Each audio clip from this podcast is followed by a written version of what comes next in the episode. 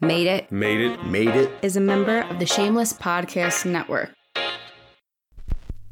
You want the truth? Fuck. Here we go again. So I knew something was wrong. If she dies, Recovery's first.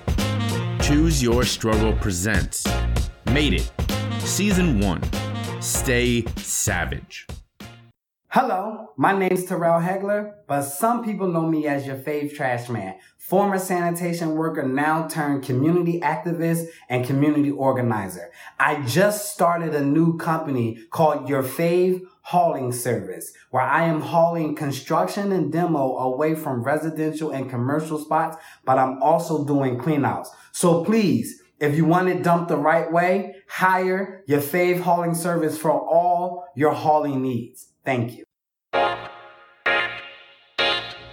how being born, easy one. Oh my god, what a piece of cake. What a piece of cake. Sarah Laurel was born on May 17, 1986, to parents Muhammad and Mary. Mary was only 21 at the time, and the pair already had a daughter in Sarah's older sister Liz. Mary and Muhammad's relationship was problematic from the very start. He was a very charming, wonderful guy. Before Sarah, I left and told nobody that I was pregnant when I had Liz. I intended to give her up for adoption. The couple that was I had picked, I went to Texas, picked this couple carefully. My only thing was they had to be practicing good Christian people. And I ideally wanted them to have already had adopted another child. Despite her best efforts, Mary wasn't able to find anyone to adopt her first daughter, Liz. So I went to a Christian adoption agency, had many, many interviews. In the end of the game, they said, We advise you to keep your baby. And I remember just leaving there and going to church. I felt like I had no right to keep the baby. What am I going to do with this baby? I have no money. I'm in, I'm a college student. I'm a bartender. I have no clue. I was raised by a single father. I mean, seriously, like I was chief cook and bottle washer at nine years old. How am I going to mother a child? I have no clue. And this poor kid needs a parents, and I'm not going to marry that guy. When she couldn't find someone to adopt Liz, Mary moved back to Philly and gave Muhammad another chance at helping to create a stable and loving life for their daughter. It didn't last. I think three weeks, four weeks later, I left in the middle of the night. Like I called my brother and said, I got to get out of here. He, he was scary when he got drunk, like frightening. And we left. And I told him, oh, I'm down with this, but you got to go to AA. You got to get sober. In the meantime, I got to go to school. I got to go to work. I got a life to live. The church that I was in was Pentecostal. They gave me a, a peer counselor couple that for the next 12 months advised me to pray for him, to go to AA with him, to do everything that, and I did everything I was supposed to do.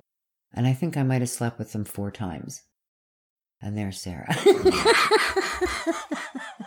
Pregnant with their second child, Mary once again gave Muhammad a chance, and again he let her down. he wanted to watch Liz one day when I went to work. And I came home and she was on the deck. And she was crawling around on the deck, which had gaps. And I remember thinking, should I run and try and catch her or should I try and run up the steps? I ran up the steps like a man, grabbed her. He had drank almost a full case of beer. He was drunk. She was wandering around in a 10 pound diaper. And I was like, okay, so this is never going to happen again. Another time, he said he would just pick her up from the babysitter and pick me up at work and we could go out and have a day together. He put her in the car seat, didn't strap the car seat in. In the front seat, had a small accident and broke his wrist holding the car seat. She wasn't in strapped into the car seat. The stra- car seat wasn't strapped into the car. And he was like, I broke my wrist saving the baby. Like, okay, now we, you you're, you're, there's nothing I can allow you to do. All this time, as Mary was giving Muhammad chance after chance, she was keeping the pregnancy secret from her family. Nobody but Muhammad knew that she was pregnant. Looking back, Mary attributes that decision to fear that her family would reject her. But once she told them not only about the pregnancy, but about the abuse and the other issues going on in her relationship with Muhammad, they supported her decision to move on. And that's what she did. She told Muhammad that the relationship was over and she wanted him out of her life. Not long after, he moved to Florida. And we didn't see him again. After Sarah was born, he drove up We have pictures of him when she was born, and well, not when she was born. I guess when she was dedicated at the church, and he was here during. Remember when when they bombed in West Philly? So that was real close to us. Like we could hear it, uh, and so he was here for a visit then. All right, let's hold up real quick because I think this needs an explanation. For those of you who may not be familiar with Philadelphia history or generally anti black history here in the United States, the idea of the city of Philadelphia dropping a bomb on West Philly may sound foreign to you. Well, it happened. Here's a very brief overview of what is called the MOVE bombing. In 1985, the Philadelphia Police Department dropped a bomb on the MOVE organization in West Philadelphia. Originally known as the Christian Movement for Life, MOVE was founded in 1972 in West Philadelphia. The group practiced communal living, and their beliefs centered on black liberation and animal rights. The movement was all but ended after the bombing in 1985 that started with a standoff with Philadelphia police. Obviously, this is making a long story short, but when the standoff could not be ended in traditional ways, the city decided that dropping a bomb on the MOVE complex was the way to go. Working with the Philadelphia Fire Department, they allowed the resulting fire to burn for hours. More than two city blocks burned to the ground, and all but two members of the MOVE organization were killed. Numerous civilians were also hurt. Again, this is a very quick overview of an awful, awful moment in not only Philadelphia's history, but the history of the United States. And I encourage you all to look into it. But this podcast isn't about the MOVE bombing, so we should probably get back to our story. Anyway, as a single mom, Mary was doing her best to provide for both Sarah and Liz, and she quickly found that she had a talent for selling jewelry. Many jewelers carry live jewelry, many sellers. I carried a million, I was insured for a million dollars. I was usually carrying a little more. And I would go to stores and sell to stores all over the place Pennsylvania, New Jersey, Delaware. I was usually carrying over my million. Liz and Sarah would sit in the bedroom, and I had sets. I, I repped for a company that was Lebanese. I had 100 carat sets, literally. So they would put on these huge emerald and diamond bracelets and earrings and necklaces and just sit in my bed decked out in like hundreds of thousands of dollars worth of jewelry. I'm like, we're not taking pictures, and you never tell your friends that this stuff is here. After a few years of this, Mary was doing quite well in the jewelry business. So well that she could afford to take Liz and Sarah on vacation. One location that was in rotation was Florida. While Mary and Muhammad may have been strained, he was still the kid's father, and Liz and Sarah were old enough that they wanted to see him. Here's Sarah he lived in Florida, and my mom would take us there to visit when we were very young. And there were a couple, I believe it was like a couple visits where we were there for about a month at a time. And I don't remember the visits at all. The only memory I have is that catastrophic event. My very first memory is being huddled behind a car next to the wheel of a car with my sister Liz crying because my dad was beating my mom up and then running to the neighbor's door and asking them to call the police. I asked Liz if she remembered this event, and unfortunately for her, she does. I remember that whole situation. We came home from Disney World um, to my father's apartment. It was the second story apartment in Florida. Um, we walked into the apartment. I saw a giant water bug on the kitchen wall when we flipped the lights on, and my I screamed and my father smacked me across the face very, very hard. And I was about three and a half, four. And when I screamed, my mom got into it with him. She, they started arguing. She was telling him, You're not allowed to do that. And it got heated very quickly. And I got my sister, and we went into the bathroom, and they basically tried to kill each other. Uh, I mean, my father really tried to kill my mom. There was this, like a six foot standing metal fan in the living room, and it the last thing that I saw before we closed the bathroom door was him uh, on top of my mother. She was underneath him, and he had this metal fan that was plugged in and moving, and he was pushing it closer and closer to her face. And then the, and there was a scuffle. She came into the bathroom, and then she yelled for us to run outside and call for the police to yell for the neighbors. And this is crazy. I was so young and not very strong, but she also said, let the air out of his tires. And um, so I grabbed a butter knife. Uh, I remember running downstairs with the butter knife to try and uh, like stab the tires, but I had no strength to do that. So I started untwisting the little plastic caps on the wheels, thinking that that would do something. And then I remember the neighbors coming out and eventually flashing lights, and the cops came. And um, that was the last time we hung out with my dad. Let's take a break. Here's this episode's podcast recommendation brought to you by Great Pods. September 1978, serial killer Rodney Alcala appears on the dating game. February 1994, 34 hospital workers are exposed to an unexplained toxic lady. March 2022, Experian emails a Los Angeles podcaster about a mysterious credit score change, completely unjustified. Wait, and did we cover that? I mean, we could have. I said it was mysterious. Okay, we're Ghost Town, and we cover true crime, paranormal, and other weird history. The cult of Capital One. But here's one more date July 2018. A trailer drops for a new podcast called Ghost Town. Over 300 episodes later, we've covered everything from the Los Feliz murder house to the Noid. Ever hear of the Tetris murders or the Denver Spider Man or the underground satanic magazine Tuesday's Child? Didn't think so. We've got stories you won't hear anywhere else by two writers, producers, and comedians. We're LA 4s, but Wisconsin 7s. Hey, I'm from Wisconsin. Oh. I'm Rebecca Leib, I'm Jason Horton. and this is Ghost Town. Available every Wednesday and Friday, Pause the podcast you're listening to right now and subscribe to Ghost Town. wherever you get your podcasts. You're a Wisconsin 8. Hmm.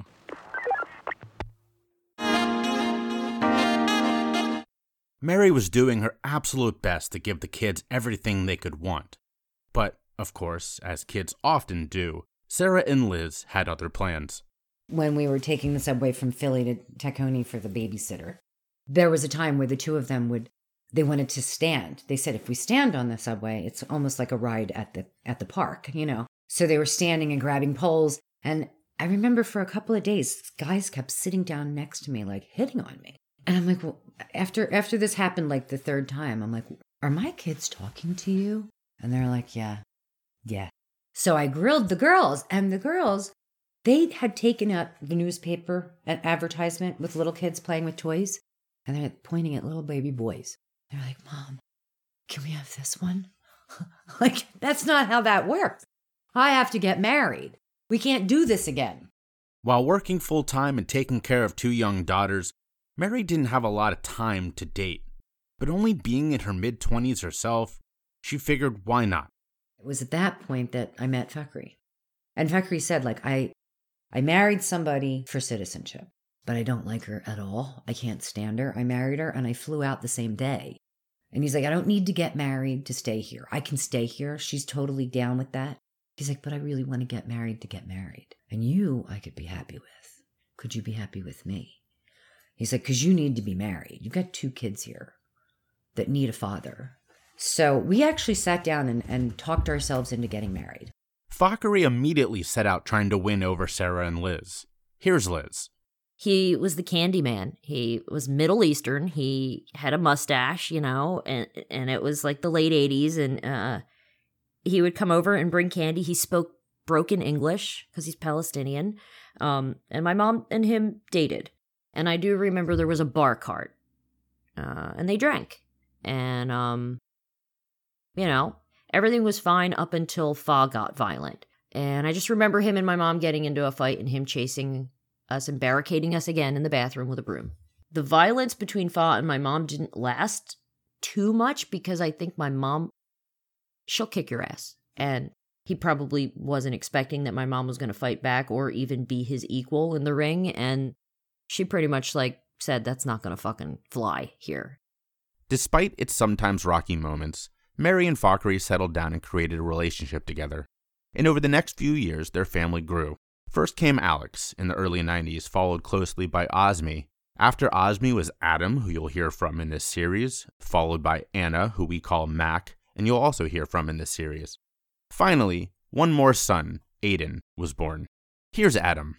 Probably the first memory I have of Sarah is her dressing me up um, as I don't even know what you would call it, but it was lots of feathers, um, some pajama clothes that were supposed to be uh, show clothes, and she had me and my two brothers, Alex and Osmi, all dressed up in the same manner, standing on the cedar chest in our row home in South Philly on Carlisle Street, and we we put on a show, and the cedar chest was our stage, And her and my sister Liz organized it, and uh, they brought a couple of the neighbors, their friends, teenage girls, to come and cheer us on.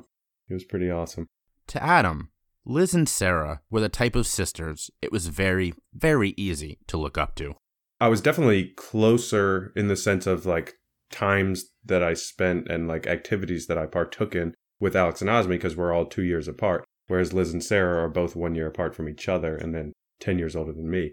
So I definitely uh, spent more time with Alex and Osmi, but Liz and Sarah I relied on because they kind of took care of us. Um, not only did they like make sure we were okay all the time, but they like I didn't go on play dates unless Sarah or Liz was taking me on them.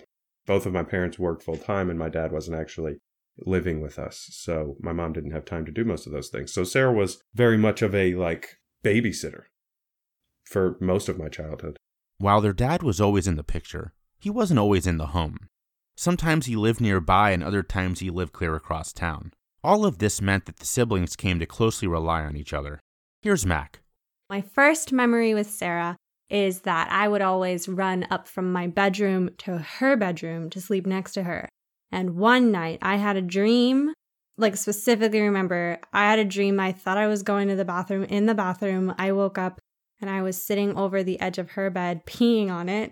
And okay, yeah, I was like two or three. Like I wasn't peeing the bed anymore. Like I don't know how it happened. But she, after that, was like, if you want to sleep in my room every night instead of your room, I can't freaking pee on my bed. So that's my first, that's my first memory of her. While the sisters may have originally wanted a baby brother, when they got their baby sister, it completely changed their lives. To this day, Sarah still looks at Mac as the baby that she helped raise. my little baby.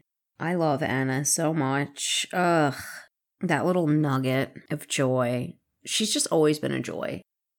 Like, even her voice is cute. Like, how dare you be that adorable in every aspect? She's like, and then she's so fucking cute. But Anna was my baby, you know, that was my, that was my, oh God, I loved her. I still love her. I still look at her like a little baby.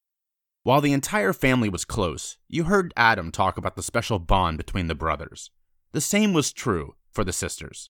Here's Mary talking about the sisters' relationship.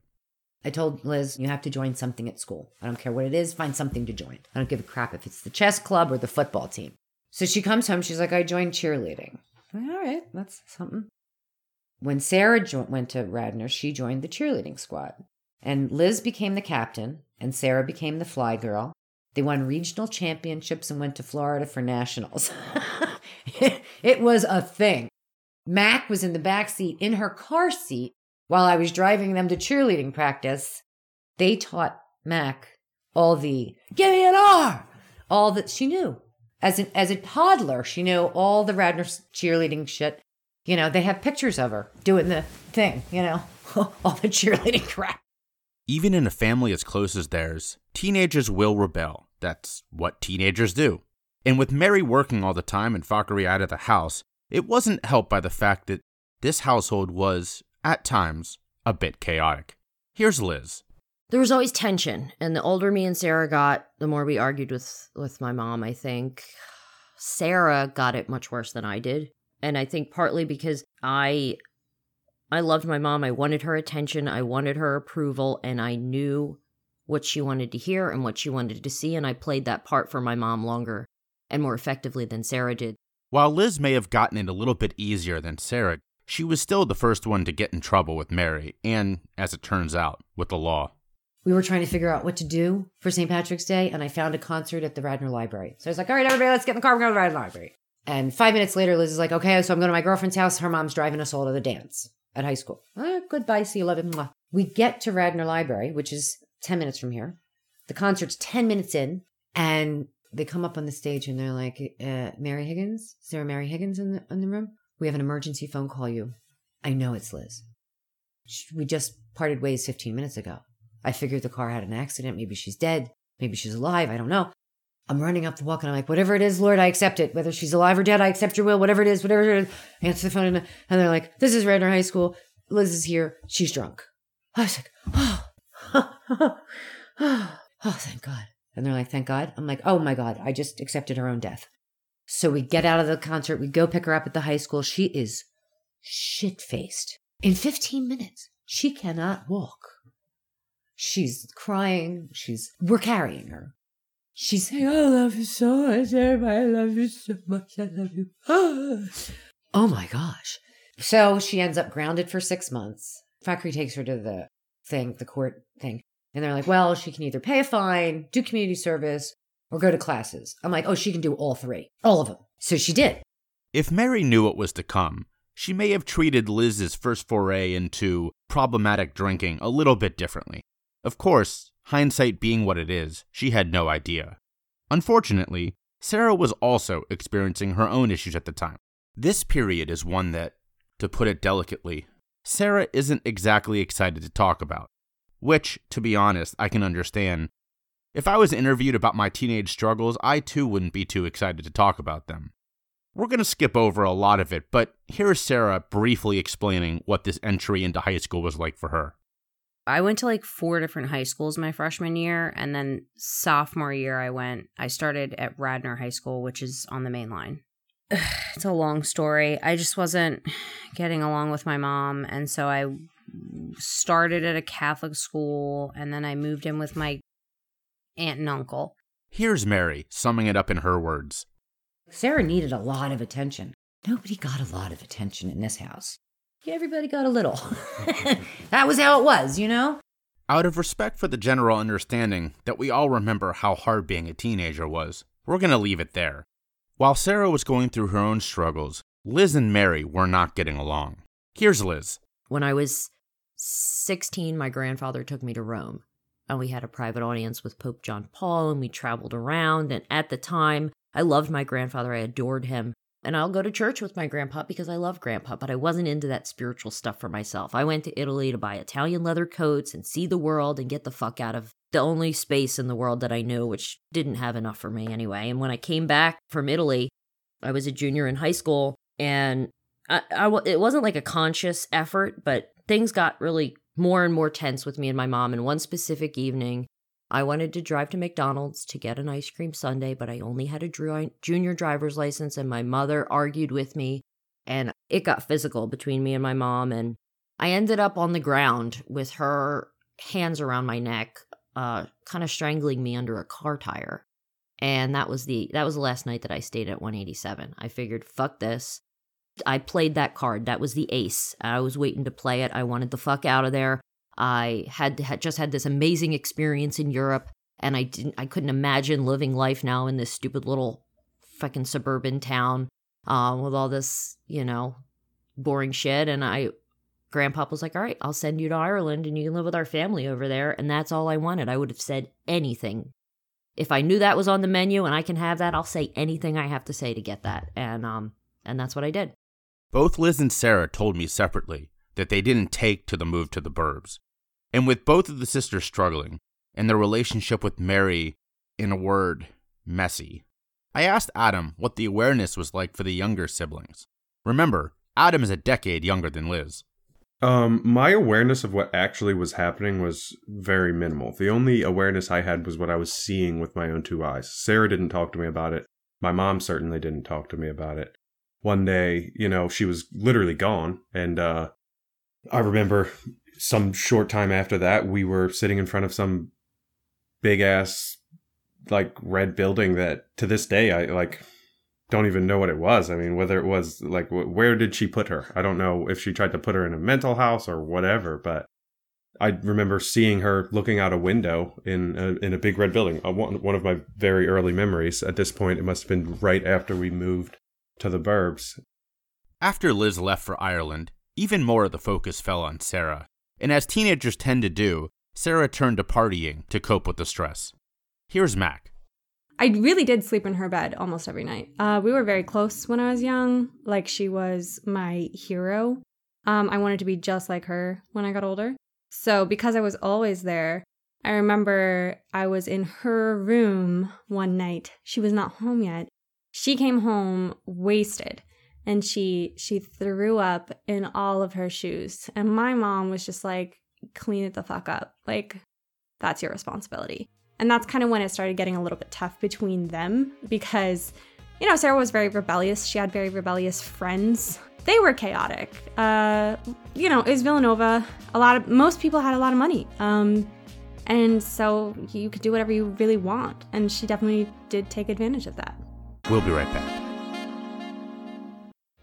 If you guys want to learn more about Savage Sisters, check out www.savagesisters.org. If you'd like to hear more from me and Sarah specifically, please reach out to info at savagesisters.org and we can come speak to you, your organization, your business, or your place of worship on Narcan trainings, harm reduction trainings, or anything in general with Savage Sisters. If you want to donate, please go to savagesisters.org's sponsorship page. There, you can find a plethora of ways to give directly to our cause and help our mission. Additionally, if you want to come volunteer at an outreach, please reach out to info at savagesisters.org so we can give you dates, times, and locations for our outreach events. Thanks, everybody. Stay savage. Hey, y'all, it's Jay, the host of this show. If you're not really enjoying the series and you're just listening to make me happy, then thank you. But for the rest of you, I invite you to check out everything else Choose Your Struggle does in the mental health and drug use advocacy space. We have a couple other podcasts, including our incredibly popular weekly show called Choose Your Struggle. On that show, I interview people with lived and learned experiences on the subjects of mental health, substance misuse and recovery, and drug use and policy, but occasionally we talk about other topics as well. We also have another new show called Choose Your Struggle Presents Monday Motivation, but it's not just podcasts. We also host two vulnerable storytelling events Rock Bottom Storytellers in a Day in the Life on Facebook, LinkedIn, Twitter, Twitch, and YouTube. And now I'm so excited to announce we'll be doing Rock Bottom Storytellers live here in Philly starting this summer. I also have a book coming out hopefully later this year, and I regularly travel the country telling my story and speaking about these important topics. I know this is all a lot, but you can check us out at our website, chooseyourstruggle.com, and check out all of our podcasts wherever you're getting this series just by searching for Choose Your Struggle. All right, that's enough about us. Let's get back to the show.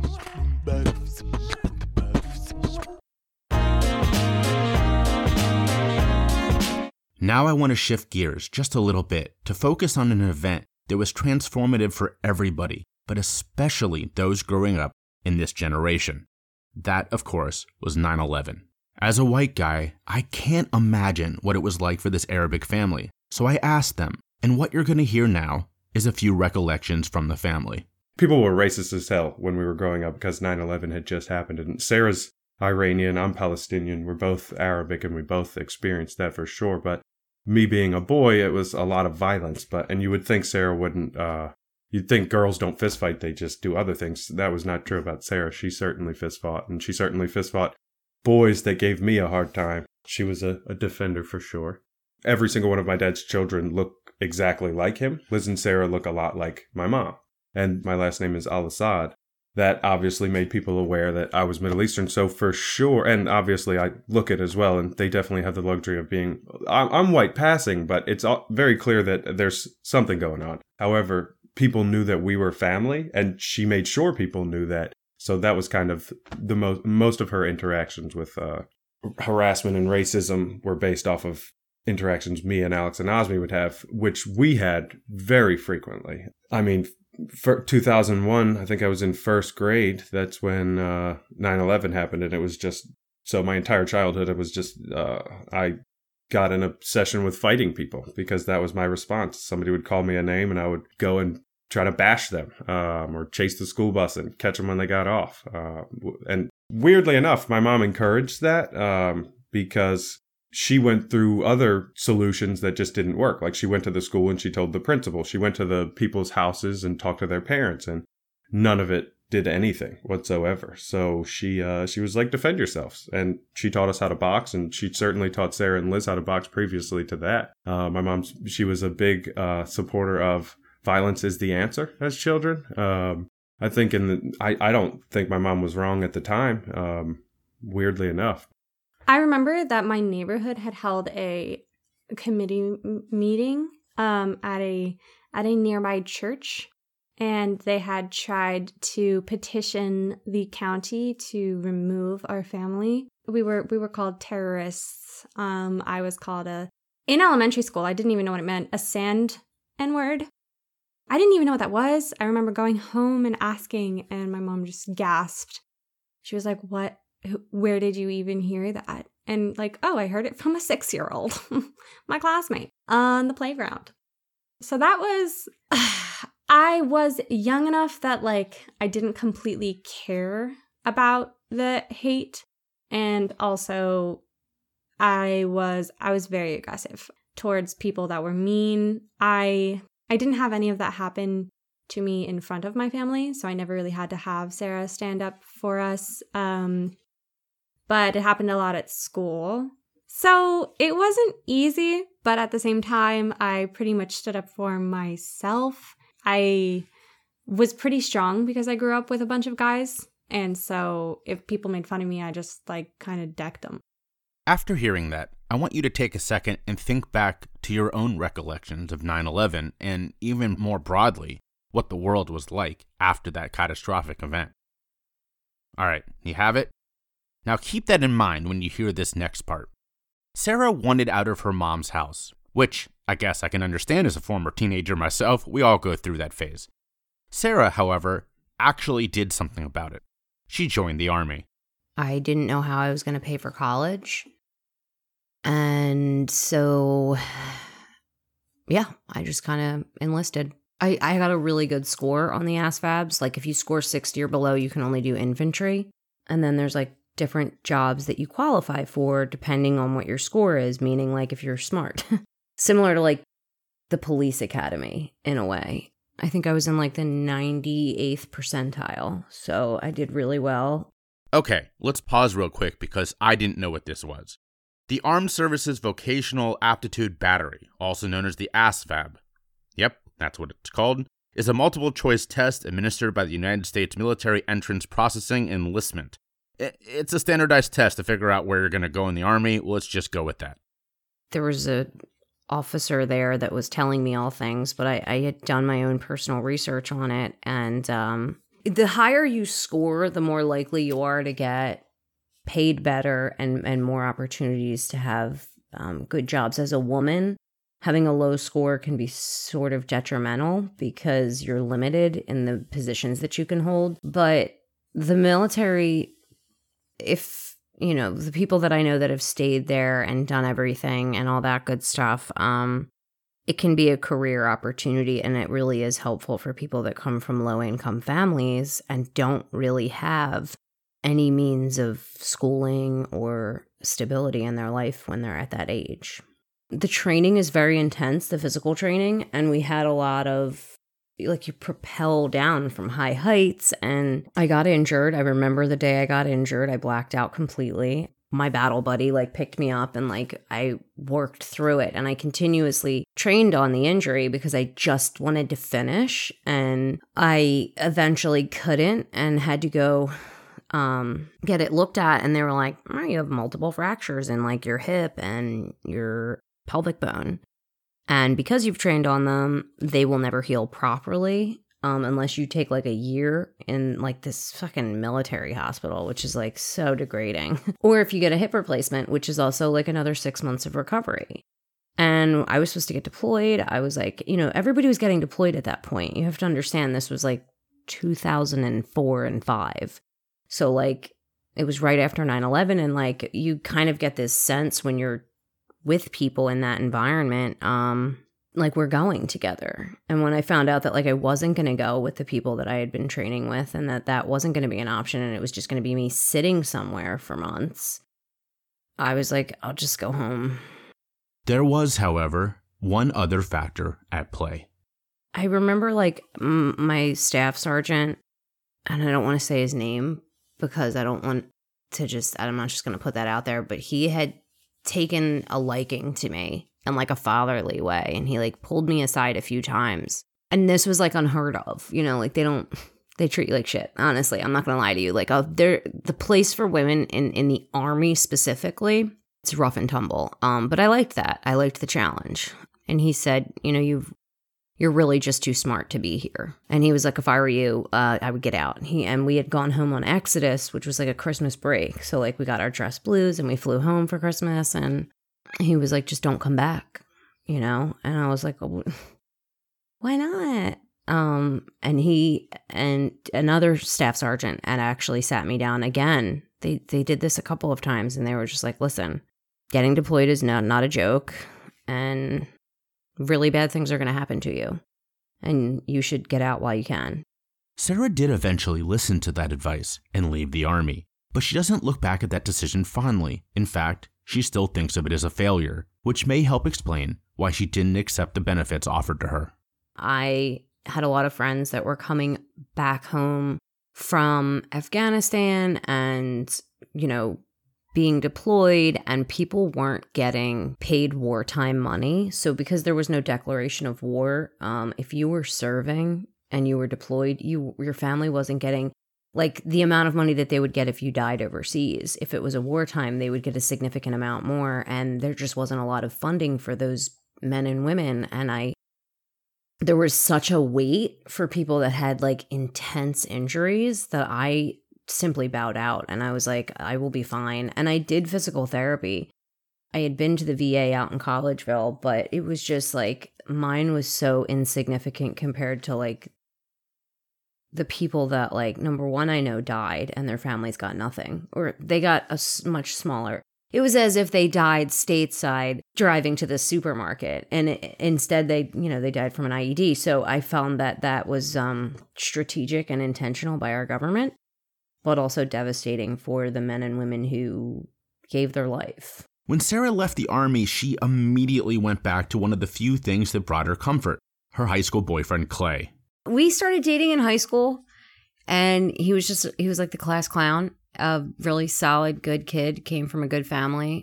His mom is like an angel on earth. Clay, Clay is and was a good guy. He and I just should not have been in that relationship. I mean, I was with him, I was a virgin until I was 19. I lost my virginity to him when I was 19, and I got pregnant two months later. And uh, that sucked.